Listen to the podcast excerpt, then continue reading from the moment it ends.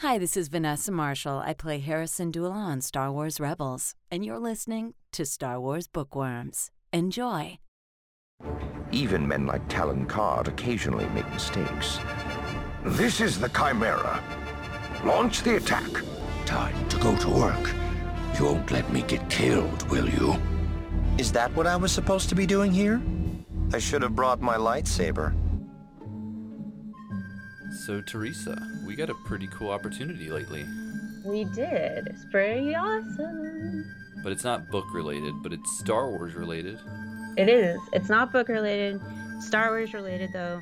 So if you guys that are listening to this are here for books, but also love Star Wars stuff, then just hang in there. We'll get to the book stuff later, but we've got like a really cool thing to talk about with you guys.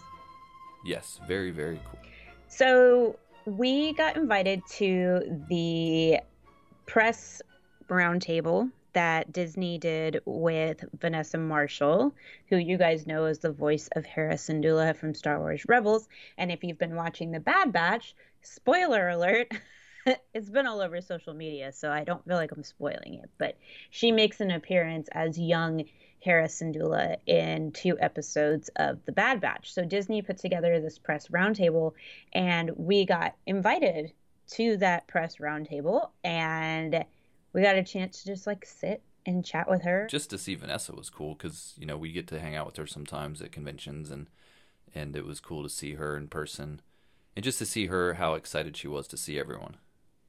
Yeah, that was really awesome. And just to clarify, this was virtual. We didn't fly Yes. anywhere. Yeah, it was all virtual. whatever. Yeah, it was pretty. It was fun, and of course, I was the nerd that was wearing a Hera sweatshirt, which every time I wear that, it reminds me of getting those items at Star Wars Celebration because I dragged Aaron with me and made him stand in line. Those celebration lines are long too. So yeah it was it was really fun so what was your impression of like the whole round table and vanessa since we haven't really seen her or talked to her in more than a year It was it was really cool to see her, obviously, and it was cool to hear all the different questions. So we all got to ask at least one question. They actually got like halfway around the table for second questions. Uh, so there were a number of questions asked. Obviously, everybody kind of had the same things on their mind.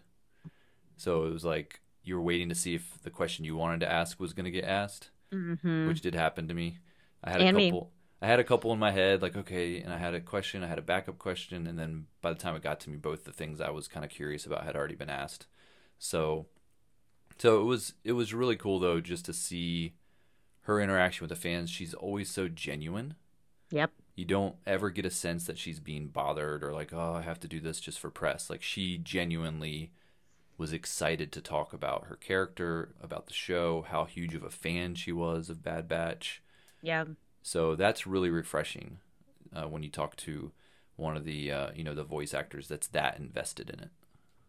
Yeah, no, I think that's awesome that she's like that. That's one of the things I think, and it wasn't just her in the Rebels cast. It was like almost all of them, like how genuine and invested they were in the in the fans of their show, and made an effort to sort of build relationships and stuff.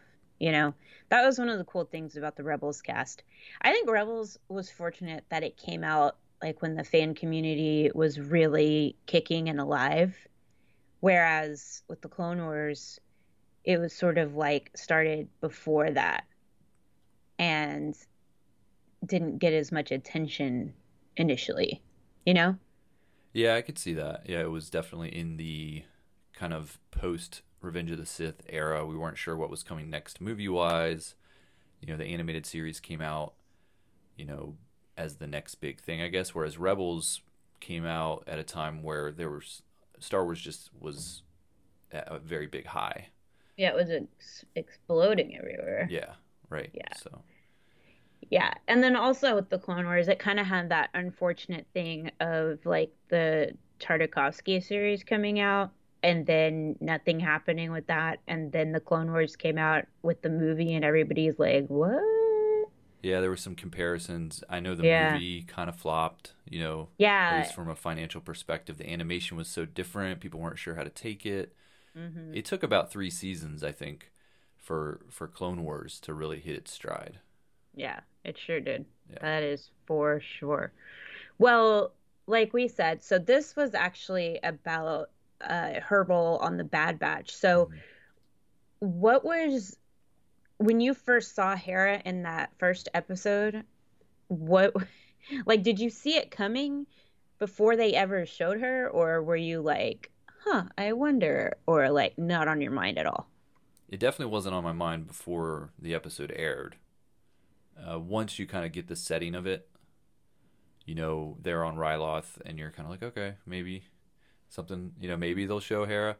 And I didn't think she would. I kind of was expecting maybe like a little cameo, like they would mention her, or you'd see her walk by.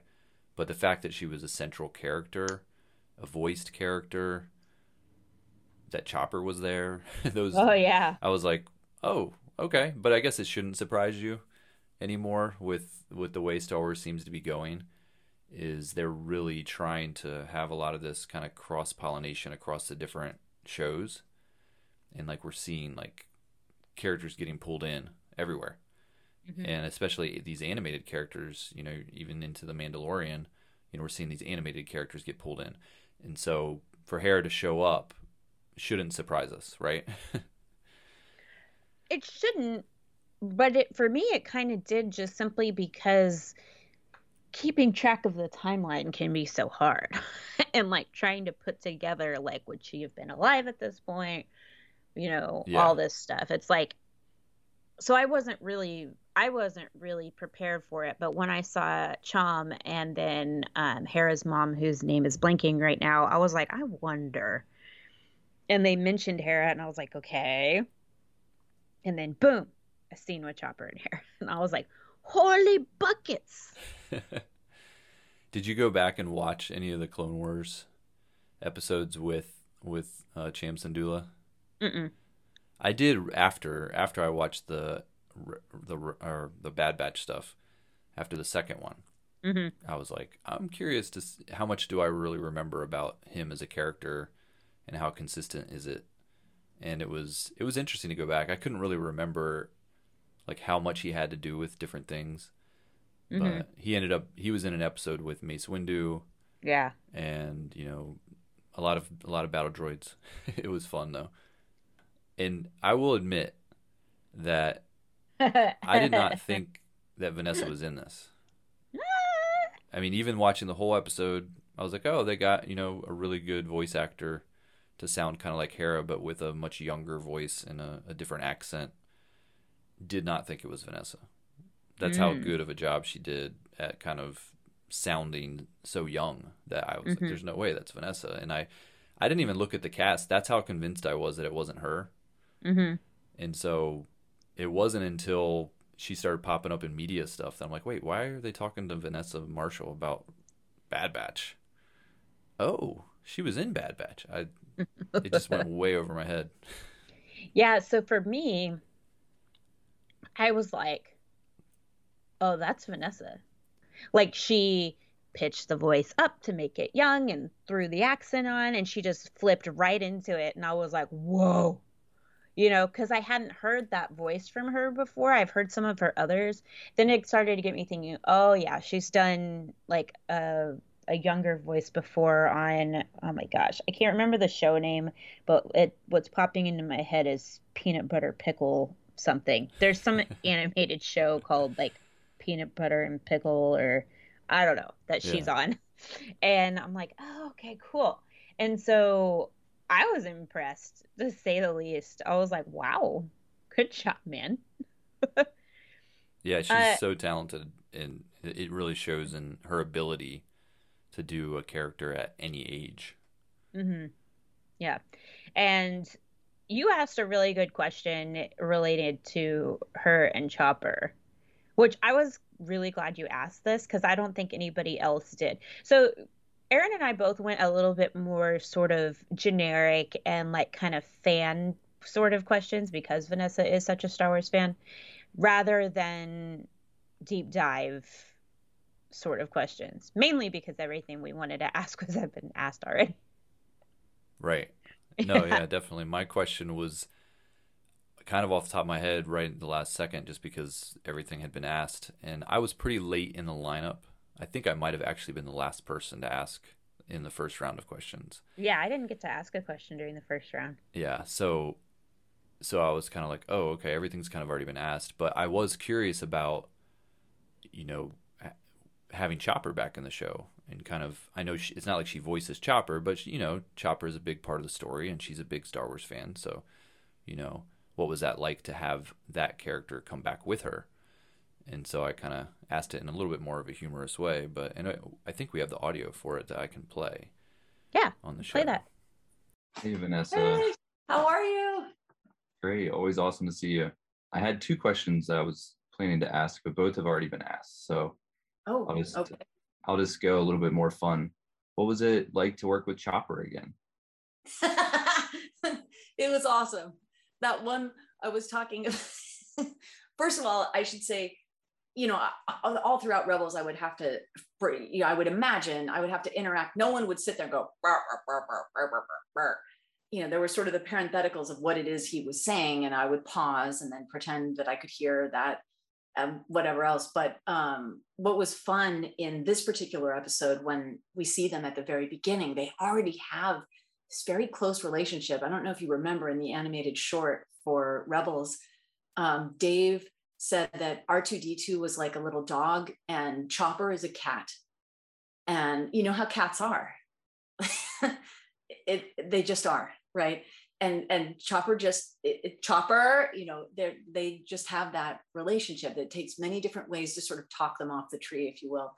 And uh, that one line where um, the Imperials come and find her, and she just says, "Chopper," you know, to sort of call him over. We recorded that many different ways. Um, and so I was, it was interesting to see which version that they used. And I think it was the perfect one because it was, it was sort of calling to him without calling to him, you know. um, but yeah, I was, it made me so happy. I, I, I totally cried. like complete nerd. I was sobbing. Um, I was just so happy to see them uh, again. I missed them and uh, yeah, it was great. but I love that she had such a good answer to a question that she could have easily just given like a really quick, you know, kind of oh yeah, haha, fun, yeah, it was awesome. It, was, cool working with Chopper. Yeah, but super. she really, you know, gave a thoughtful answer about Chopper as a character and about her, the interactions with Hera and everything. It just you gotta love Vanessa for that. Like she she puts it all she puts in her all on anything. Mm-hmm. Yeah. So I didn't get to ask a question until the second round of questions, uh, towards the end, actually. And I, like, I had three or four questions, and literally everybody had already talked about everything that I could think of. So I decided to go from more of like the friend perspective and be like, if she and I were just in a room chatting about Star Wars, what would I ask her? You know? And so that's kind of what my question was was about her as a fan and how she's feeling about Star Wars right now. And I think we have the audio. Yeah, so we'll play that for you guys right now. Hey. What's it's my up? turn. It's my turn now. Okay, so we all know you're a huge Star Wars fan. So as a Star Wars fan, how are you enjoying the Star Wars content on Disney Plus? I'm so I'm so grateful. Every Friday is my favorite. Friday is my favorite day. Whenever Mandalorian, when it's like the season finale, I freak out. It's almost like the Super Bowl. When the Super Bowl happens, I'm like, what are we going to do for the rest of the year? That horrible day after the Super Bowl. Um, I, am just so grateful that there is so much content coming, and the new hotel at Disney World. That that's too. Ha- that's happening. Yes. And by the way, notice I did not wear black, Teresa. Teresa I did. I was going to say something, but I did. I was holding that. No, my uniform is usually I wear all black. I think yep. uh, I, I, I just, no one knows what's going on. If you just wear all black, you'll be fine. But anyway, I went out of my way to not do that today. So that's in honor of you. And I love your sweatshirt. Go, Ashley, go. Um, but uh, yeah, I, I I am so excited for all that is happening right now. Um, the fact that it just keeps getting better and better.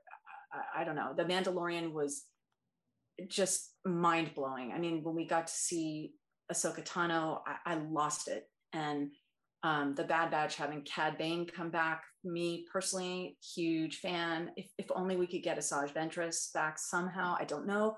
Yes. Or how about Plo Koon? Let's start a petition for Plo Koon right now. I'd be okay with that too.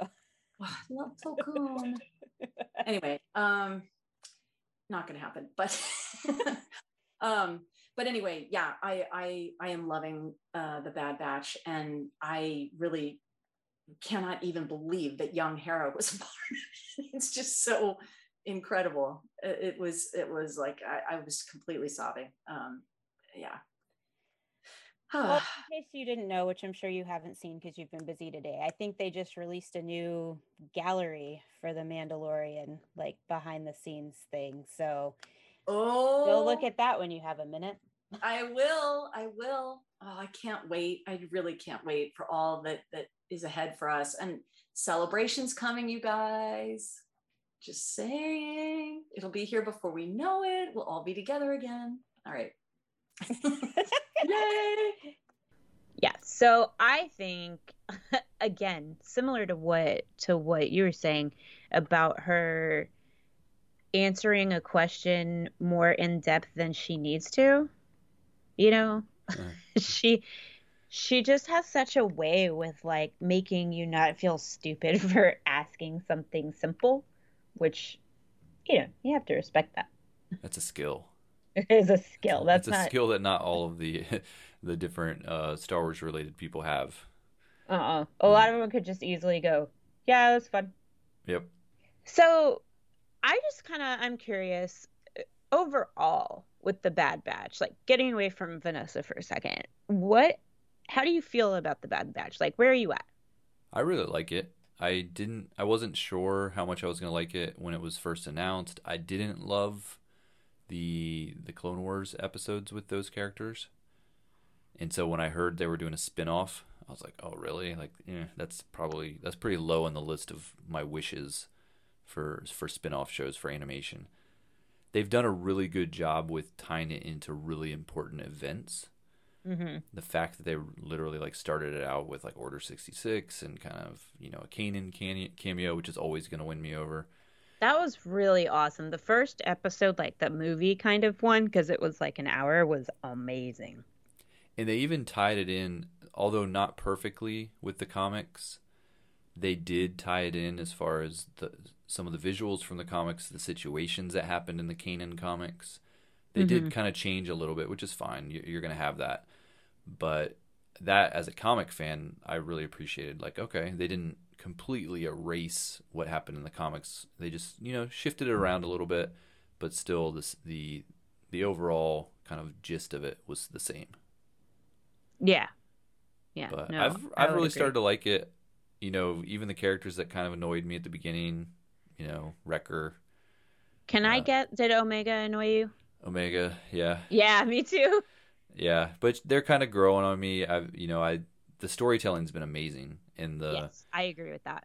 the characters are really well rounded. They're bringing in some cool side characters. I mean, they brought. I mean, this is that we are getting into spoiler territory, I guess, for people that haven't haven't watched the show at all. But you know, I guess I won't say much else. But yeah, they've brought in No, some really okay. cool Go ahead. It's fine. Well, I just like bringing in Cad Bane Oh, I know. was huge. That's My a, that's a God, that character was- that we haven't seen in a long time. I lost my mind. I lost my mind. It was so great.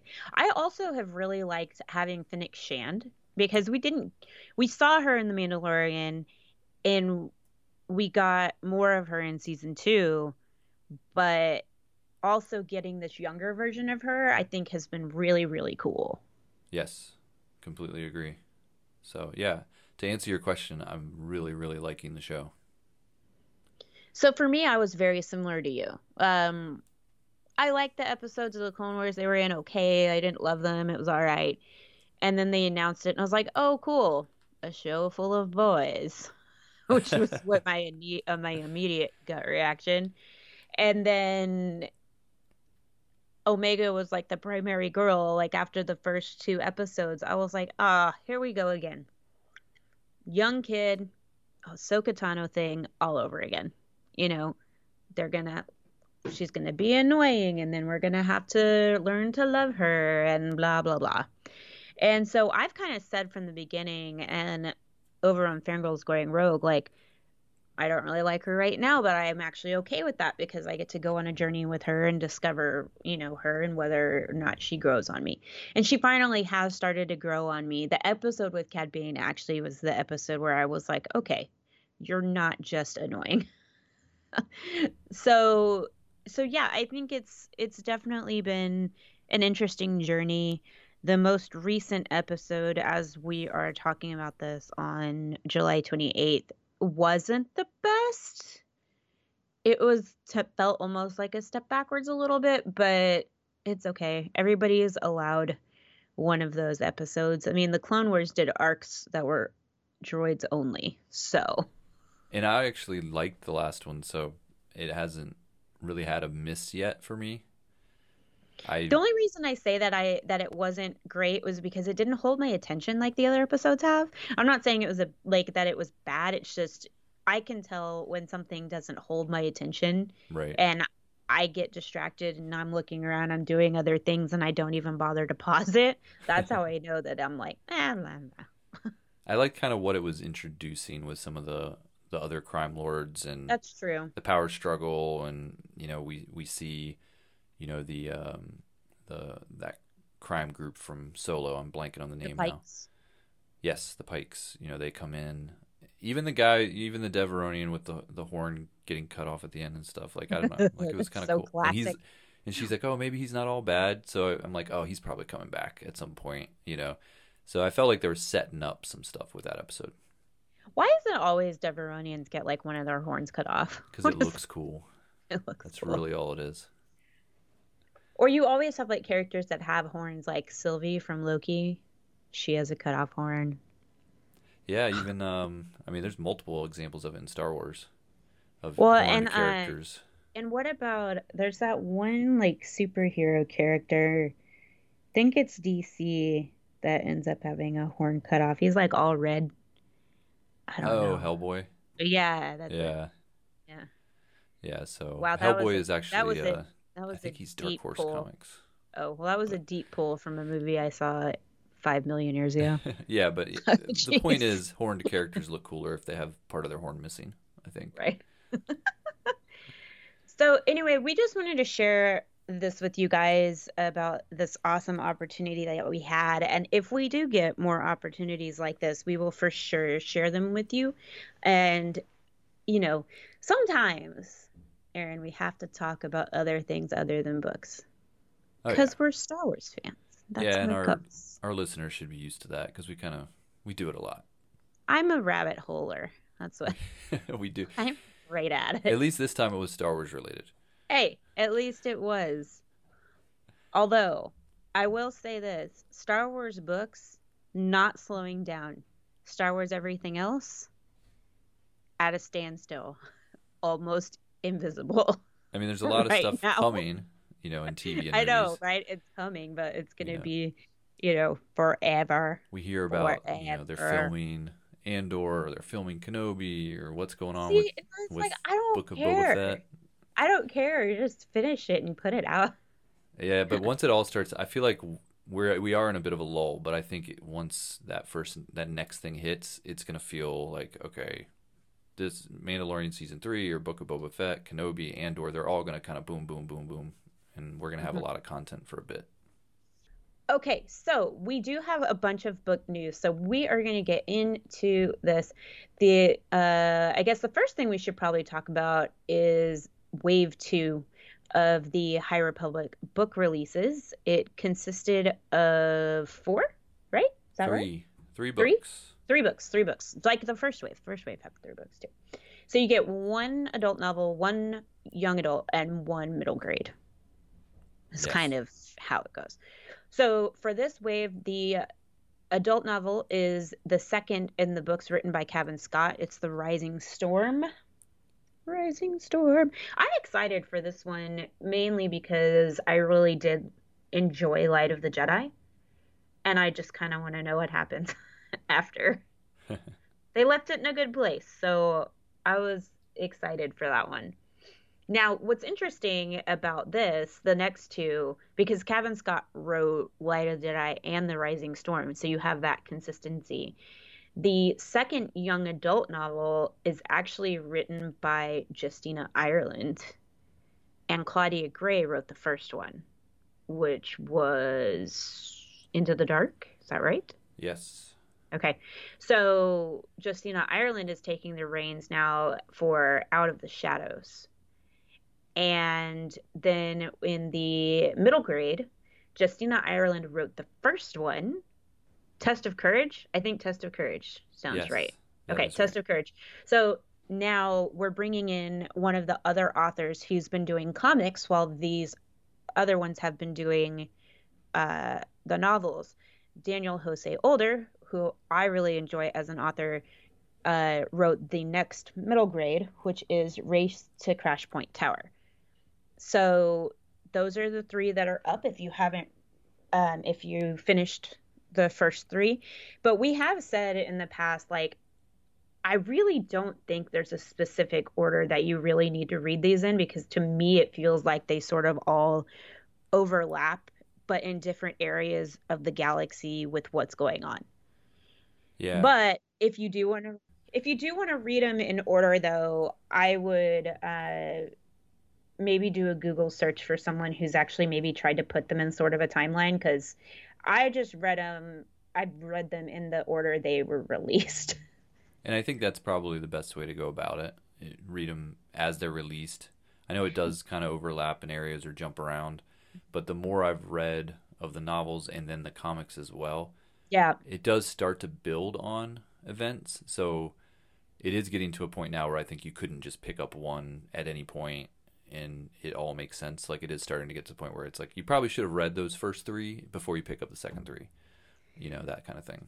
So I would go Light of the Jedi, Test of Courage, Into the Dark, and then same order. It's adult novel, middle grade, young adult. So Rising Storm, Race to Crash Point Tower, and then Out of the Shadows.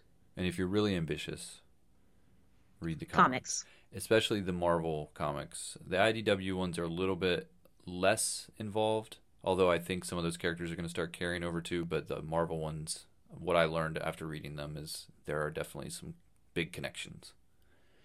I'm an IDW person. They're like my favorite publisher for comics because everything they do is like super cutesy, in my opinion. um, they do the pony comics. Oh, Um, and they do Pony Transformers crossover comics. I've never read them. They did announce something new too. They they um, something that hadn't previously been announced, it, and they're they're going to do another one of those audio dramas like they did with Dooku. Is Tempest Runner part of Wave 2? I don't know. I honestly I get mixed up in the what waves and phases or whatever that they're in with these. Um, Tempest Runner was announced before the next phase was. Okay, then I So- think this is a part of Wave 2. Yeah. Then I would say that. So if you're putting these into Wave 1, Wave 2, Wave 3, there's a book audio drama coming out, Star Wars The High Republic Tempest Runner, that's being written that or was written by Cavan Scott, but it's going to be an audio original. Okay, Right. there we go. Okay, cast time. It will now feature a full cast to bring the story to life, including many fan favorite characters. The complete cast revealed exclusively on StarWars.com. So it was. And, All right. um, Call don't know- outs. Yeah, I was gonna say I don't know that we need to go through the whole No. cast because I don't know all these people, but Nope. some of the names I recognize: January LaVoy, Yay! She's playing. Is that Tasia? Tasia. Tasia. I don't know. Tasia. It looks like Tasia. Yeah, January LaVoy. Uh, who is a call out for me? Um, Saskia Maarleveld, Avar Kriss, and Par. She's playing too. Ooh, Avar Kriss. I think currently my favorite character. Uh-huh. the- Yeah, Avar Kriss is good. She's pretty cool. Jonathan Davis. Yes. He's playing Andric Keller and Asgar Ro. Oh, So nice. a couple. Nice. Marc Thompson, of course. Uh, he's Pan Eyta, uh, the one that we don't know how to say, like Skier and Marchion Ro. Wow, he's got two. He's got really three characters. Three. I mean, he's got three characters, but like Skier and Marchion Ro are notable for me. Now, I am interested because Lourna Dee is being played by Jessica Almasy, uh, and she's new to my ears. Yeah, Uh, same. But that that's kind of cool. She's playing Lourna Dee. And then I'm trying to look at the names of the characters and see if there's anybody else that I sort of recognize. Yeah, the, Um, I'm looking through the cast and saying, okay, who else stands out to me? And the only other character that really stands out is Keeve Trennis, which is a character I know we've seen before. Mhm. Um, so, but other than that, it's either new characters or characters that I just don't remember have already showed up in other stuff. Yep. So that should be interesting. Uh, and we'll see. We'll see how it goes. I mean, we've had Dooku as an audio original. Is that the only one? Yes, so far. Yeah. So um, I still I do kind of like that they're doing this. I also kind of don't at the same time. I'm sort of in the middle. um, mainly because there were some issues with Dooku, with the with the voice acting for me. I think we mentioned that when we did a review of it. Yes. Uh, but this looks like it has a lot more people, and there's going to be a lot more variation. So There's positives and negatives when you Yeah. do this type of thing. I actually prefer an audio book over an Yeah. audio drama. I like one one person's kind of um, interpretation of the story and not necessarily a lot of different voices jumping around. But that's just personal preference. So I would have rather this is a novel Mhm. and then they do an audiobook for it. But this is another, you know, it's just another way for them to get stories out, and I, I'm sure there'll be more of them too. Right, right, right. Okay, well, then they also did release Wave 3, uh, which is The Light of the Jedi Goes Dark, is what they say. Uh, these, Tagline, the yeah. tagline. They'll start coming out January of 2022. So we have Claudia Gray is taking over for the adult novel with uh, The Fallen Star. Charles Soule is still doing the Marvel Comics for Eye of the Storm. Justina Ireland is doing a Mission to Disaster, which is either middle grade or young adult because it's Disney Lucasfilm Press. And then Daniel Jose Older is doing Midnight Horizon. And we have a little bit on these.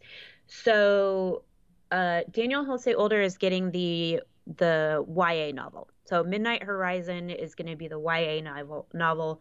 And he said in an article on StarWars.com, I can't wait for people to read it. It is a chaotic mess in the best possible way. That's pretty cool. That's pretty cool. And then this is interesting because this isn't mentioned in any of these quote unquote waves.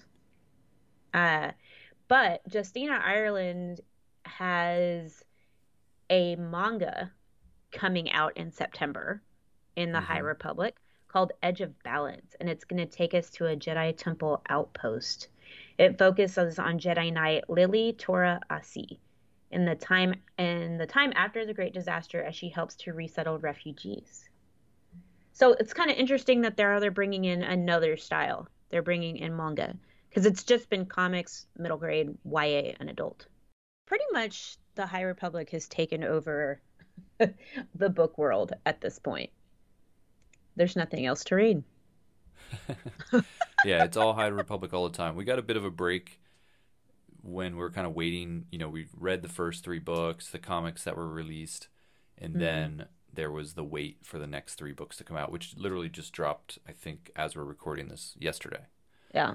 when the second wave came out. So, and then now we know what the third wave is going to look like. So there's definitely a lot coming when it comes to High Republic. I'm oh, there's another. it. There's a. There's um, another Padme book too. That's right. Dang, forgot about that.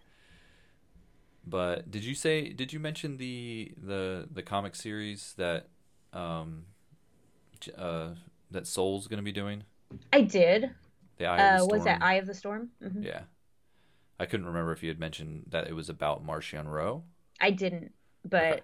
yeah, it's about Marchion Ro. There you go. So I said it. Yeah, because this was all a lot of this came out in the San Diego Comic Con at home panel. Mhm. And so I remember when I was watching that, like as they were kind of talking through some of this stuff, this was one that kind of piqued my interest because I hadn't heard anything about this. Mhm. And Marchion Ro is a character that has intrigued me. We haven't gotten a ton about him yet. And so the idea that they're going to delve a little deeper into his backstory um, in comic form, plus with Charles Soule being one of the more popular comic writers for Star Wars comics. Yes, two 30 page issues. So That's huge. Yeah. So Wow. that'll be a fun story, I think, to eventually cover as well. I think this quote that Soule says is awesome. Maybe he'll buy you a beer, a space beer, I guess. Space beer. He did say that. Yeah. Oh man, that's so funny. All right. Well, we also have a couple of emails, and like we have said before, if you send us an email, we will read it on the show. So we have two to read for you today. Would you like me to read them? You can, sure. Okay. So our first email comes from Julia, and she says, Hey, Teresa and Aaron. First off, thanks for reading my last email on the show. It's great to be able to connect with you. So, as requested, here's an email about the pronunciation of Drengir. Personally, I think that with Star Wars, you can say things however they sound best to you Han, Han, whatever. So, Aaron, no hate for saying Drengir. See? She said, I would say Drengir, but Drengir sounds fine too.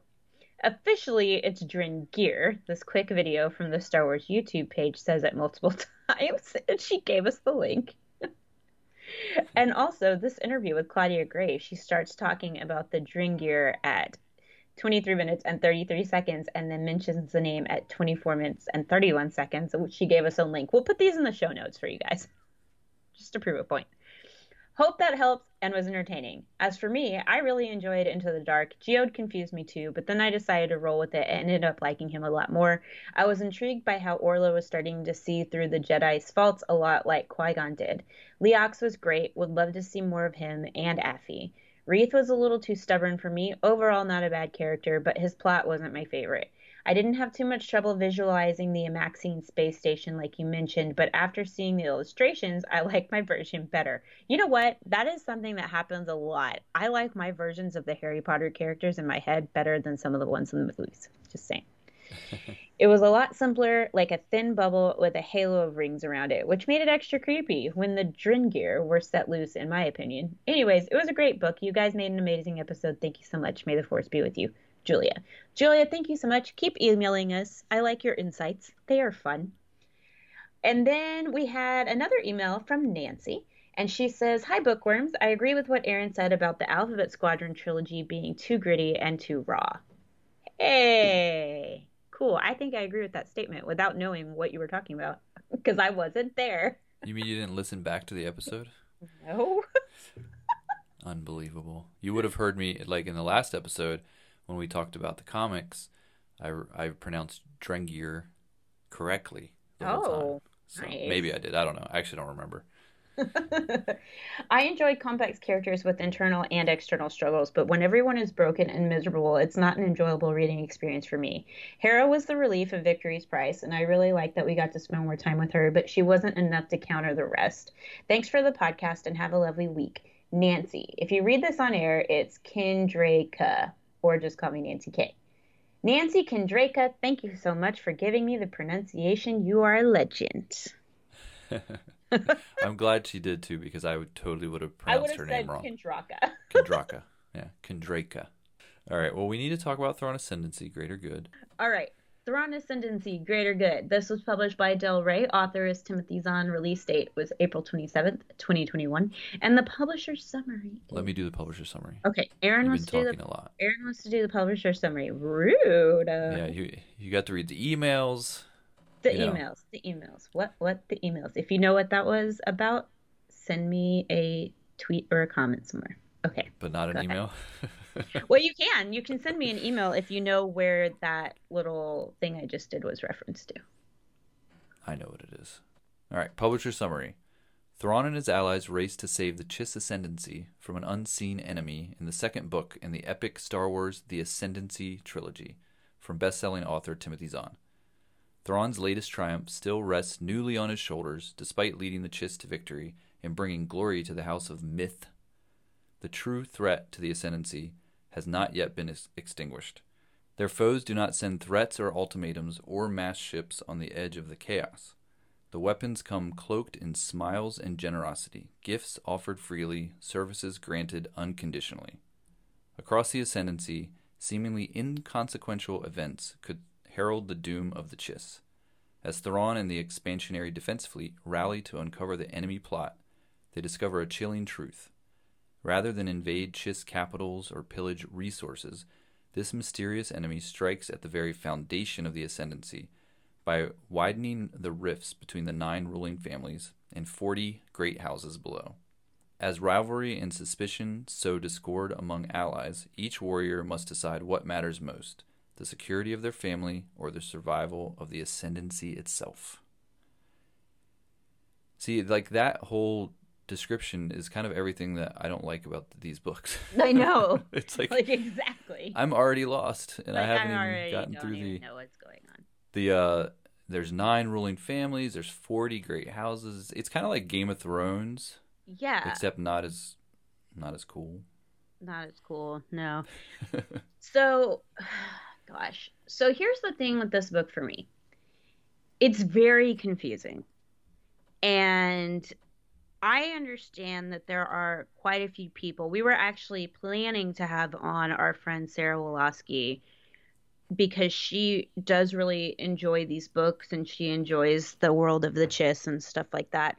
So there are people that I think it appeals to, but I think the general audience is probably getting lost. I know I am, and I know Star Wars stuff. like, but all the houses, all the different, you know, the families, all of that stuff. And then I'm a big fan of politics and politics in the Star Wars universe, but this politics is like bat word crazy. like I don't I just don't get it. And not to mention there this book like hardly has any Thrawn in it. I don't know why it's called Thrawn. This particular book is very Thrawn light. Yeah, I mean it's like Yeah. Thrawn ascendancy greater good. And it's some of the characters they introduced us to as well. So we have Thrawn, obviously, Ar'alani, and then we had the Skywalker uh, girl and her caretaker. Right. We're all of of- you all I like those four characters. Yeah, they're all key characters in these stories typically. And, well, I mean, we're only a couple books in, but this book seemed to sideline those characters a bit and focus on other events, uh, other kind of characters that you, characters that didn't even survive the book. And yeah, it was interesting. But uh, honestly, from my perspective, though, I kind of liked that they got away from Thrawn because he's not my favorite character to read about. And so they were focusing on some other stuff, the mystery around, you know, Jixtus and who he is, Mhm. and the the guy that's kind of doing his bidding. Um, that kind of stuff was like okay, that piqued my interest a little bit more than Thrawn's plots or his his ways of um, defeating somebody in a battle because he tricks them into thinking something or whatever. You know, that kind of stuff. I feel like I've read it all with him Mhm. before, but the fact that they started to weave in some of this other stuff with um, the villains, that's the part of it I found interesting. and I'll give the book that. I'll give the book that. Uh, I am a little bit on the opposite end of you. I enjoy being in Thrawn's head. It can be a little bit tiresome, but I do enjoy it, and I like Thrawn with you know Admiral Ar'alani and the, the Skywalker and her caretaker. Like I really enjoy that kind of group of people. Mm-hmm. And so having to learn a whole nother set of characters with ridiculous names was like, oh my God, come on.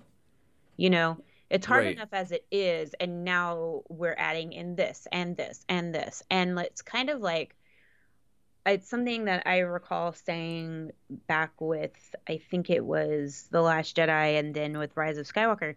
throwing in characters after character and not really giving anybody anything that would help you remember them. You know? I mean, it's like, especially like you were saying, like there's characters they brought in and then they died. And they were major characters. yeah. And which is fine. You know, you can do that. You bring in, a, I mean, that's kind of what happened with Dooku, right? In episode two, they brought him in for a movie and they killed him. Um, I mean, he killed him at the beginning of the next movie, but still, uh, yeah. But it's a movie. It's yeah, different and, because you you have the visual versus this. You're just looking at, you know, names. and part of the problem too. Yomi, like, come on. Well, in all the names you said actually start with different letters, so it's a little bit easier. But when you're when you're talking about some of these names, I think there was a list of maybe ten different characters all had the names that started with L. Oh. And I get that there's like this naming convention with the Chiss, with whatever house you're in, and you Which know that. so that annoys me, by the way. But it started to really get hard to tell. Where there were different times where I thought I was reading about a certain character, and then I'm like, well, that's that's weird for that character to do. And then I realized I was reading it as the wrong character the whole time because it's actually a different character with a name that's so similar, and a role that's kind of similar. Uh huh. And so, especially the L names. At one point, I had I typed out a whole list uh, to kind of go down, but I, I can't find that list. But there were a lot of them. let's, needless to say, there were a lot of them, and it was really hard to keep track. Um, and maybe for some people that's not a problem. Maybe some people better at different names and had no issue with it. But for me personally, it got confusing mm-hmm. that a mm-hmm. lot of the new characters they introduced all had very similar names. Yeah. And I was just like, wait, what? Why is this person here now? Like, it just really threw me off. I'm right there with you. And then, like, the other thing that I do not enjoy is the constant back and forth in timeline, like to the past, to the future, to the past. I can't, I don't like it. They keep doing I, it in Star Wars. I I know, and I don't like it. I really don't. It's just, you know, unless there's like a clear delineation of like why it's happening, and it's not just going from one chapter to ten years ago. You know, it's just like why it, it for me. It takes me out of the book and it gets me like all like discombobulated. like, right. where am I? What is going on? And I and especially when they're using names like you were saying that are so similar and then those people show up in the past and then another name that's super similar shows up in the now and then you're like wait what? It's just yeah. Blah, blah, blah. so there were things i liked about this book. Okay talk um, about those. getting past the confusion because sometimes that does happen for me where i get kind of frustrated throughout and then toward the end things start to come together and i'm like okay that kind of paid off and in this book, there definitely were some things that paid off. I thought with um, the one character, Haplif of the Agbui, Abu Abugi or whatever. I don't know. Abugi. Let's just call him Haplif. Haplif. But Haplif was this really creepy kind of you know lieutenant type character, and they kind of described him, but you never really get a good sense of what he even looks like. And I think I don't think there's ever been any official image of him either. But I really kind of enjoyed that character because it was unique. He was very kind of sly in what he was doing, and he was the main person that was kind of going around and planting these different seeds mm. to try to get the Chiss to fight each other, right? And so I kind of enjoyed following that character and how he was pretending to be something that he wasn't and tricking those like young Chiss that were on that like walkabout type thing and tricking them into trusting him and then getting them to plant seeds with leadership. And i was like okay like he's very clever. He's kind of a thrawn-ish character but not but but more purely evil. And i kind of was i was getting into that a little bit. I don't know if you had any thoughts on that character. No i would actually agree with you that that was that was an area that I did enjoy. And I think it's because that whole sort of mystery and like manipulation of characters is something that is interesting to me to sort of see how things play out. And so that that I enjoyed. but I mean, when I say enjoyed, it's like I enjoyed it more than I disliked everything else. and it's unfortunate because I like the first Thrawn trilogy. I enjoyed. There were things that were like kind of slightly annoying, but for the most part, I enjoyed it. And then the first book was fine, you know. So I was kind of bummed, honestly, that this one just kind of had my brain like spinning in circles. Right.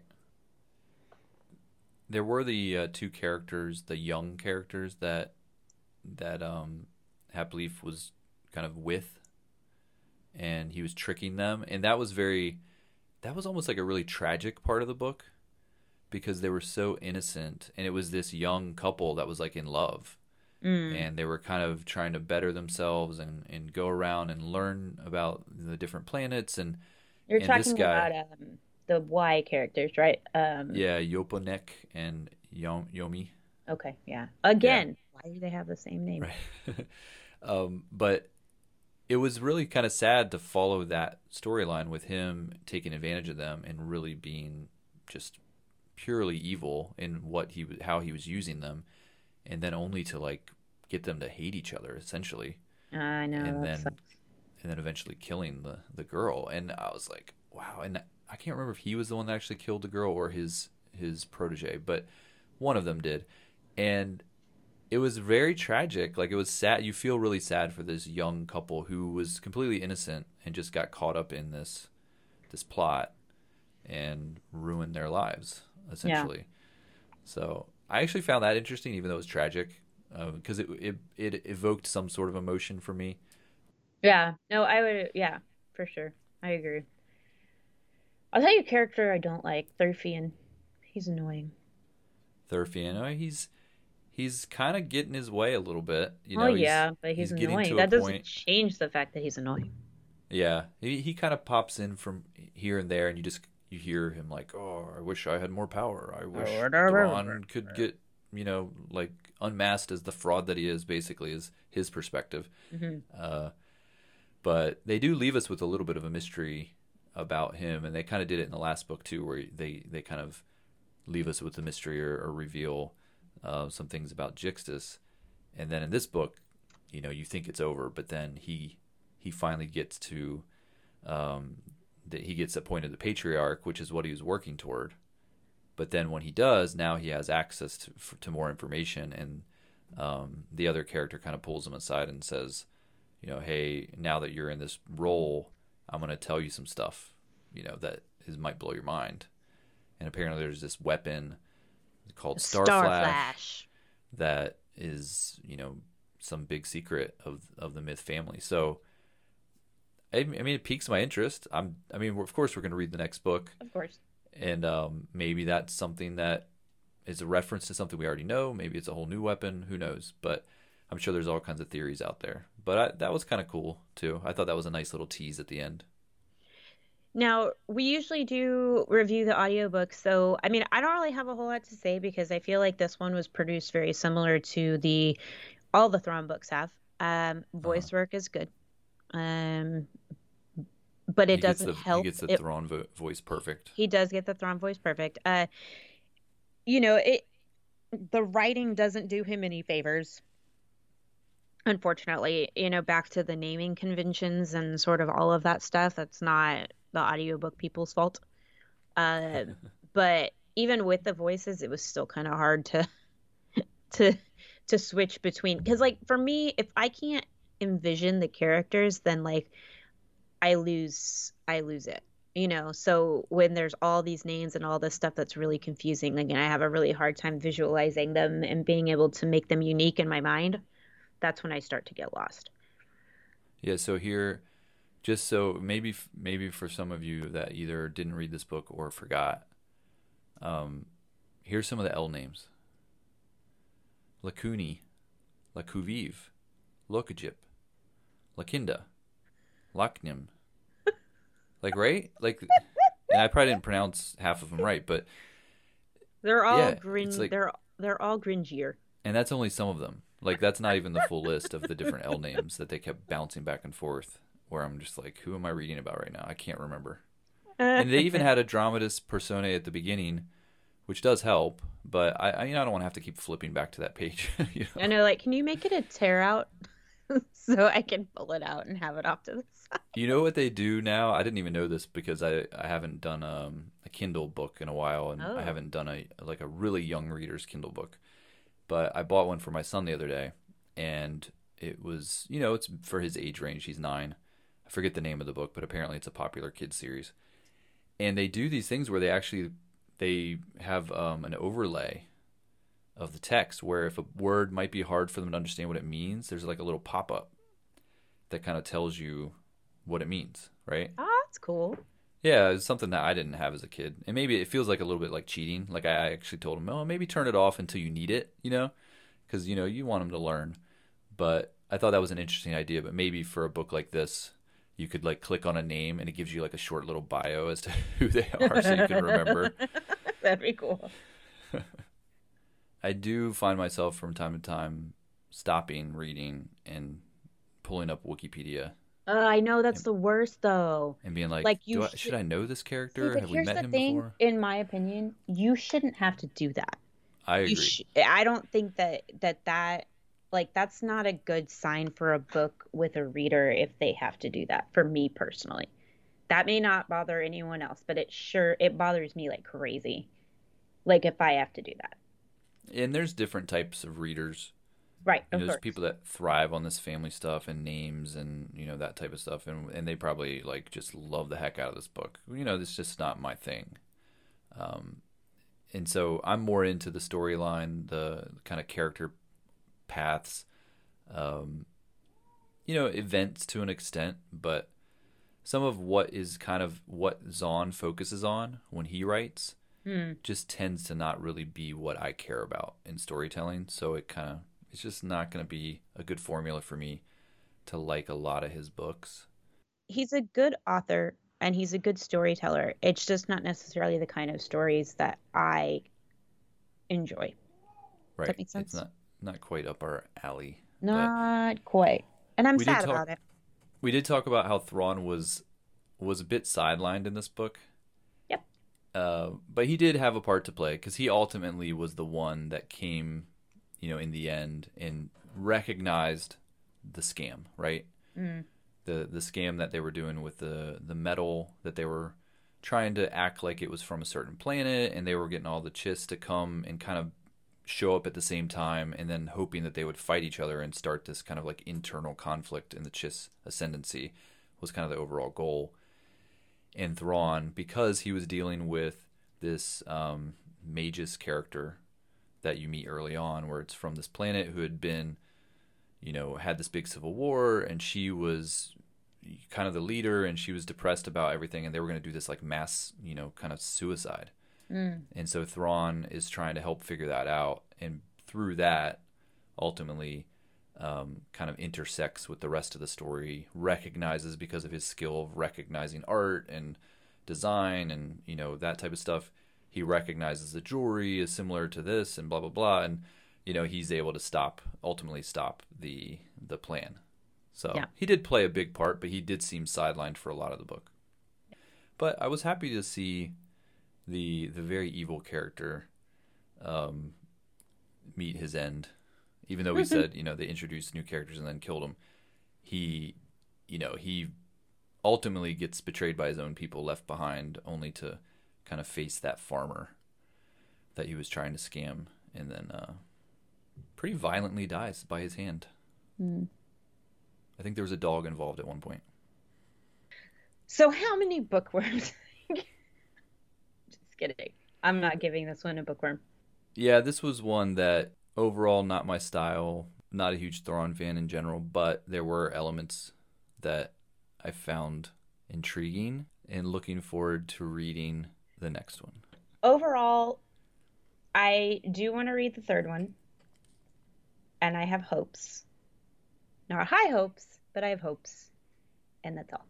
The Skywalker girl, I'm I mean, I'm sure of it. The next episode or episode, the next book is going to have more of her I hope so. more of her caretaker. We're gonna get a little bit more about kind of what's going on with this Star Flash thing. Jixtus is gonna reveal himself more. Like there's they're building to something. And that's something to remember too. Is this is a second book of a trilogy? It's kind of that middle point. Yeah. So they're building to the big, you know, events that are going to happen hopefully in the third one. So, you know, it's it's entertaining. It's enter- it's Star Wars, so it's all it's entertaining. It's just not maybe a, our favorite flavor. Our favorite. uh, okay, so on the next episode of Bookworms, well, we've had some things that are kind of like pushing stuff around lately. Like every time we try to record, like little things happen. Like last time, my air conditioning went out. Uh, so there've been some things, but the goal is to have two episodes between now and the end of August. That's the goal. Mm-hmm. So the first one is going to cover issues one through five of the IDW Adventure comic series for the High Republic. So the High Republic High Republic Adventures. So if you get a chance to check those out, do that.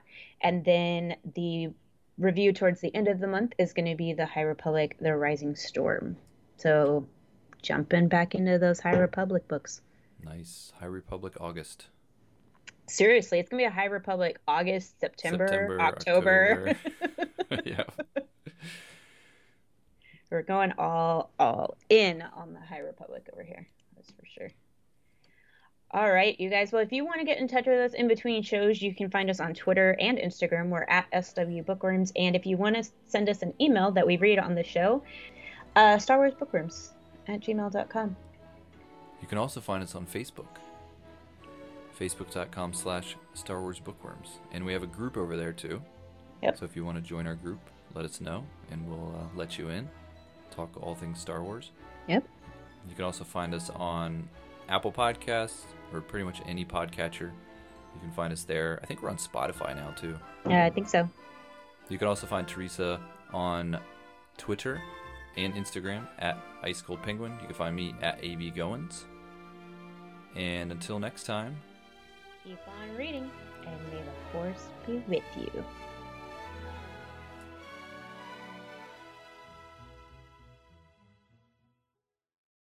I love that she created her own family as an only child. I feel like I've done that. Uh, Teresa is part of my family. Aaron, there, Mark, there are many people. Dan, I, I love you guys, and uh, I'm grateful that the Star Wars universe has brought us together. And whether you like it or not, we are together until this doesn't exist anymore.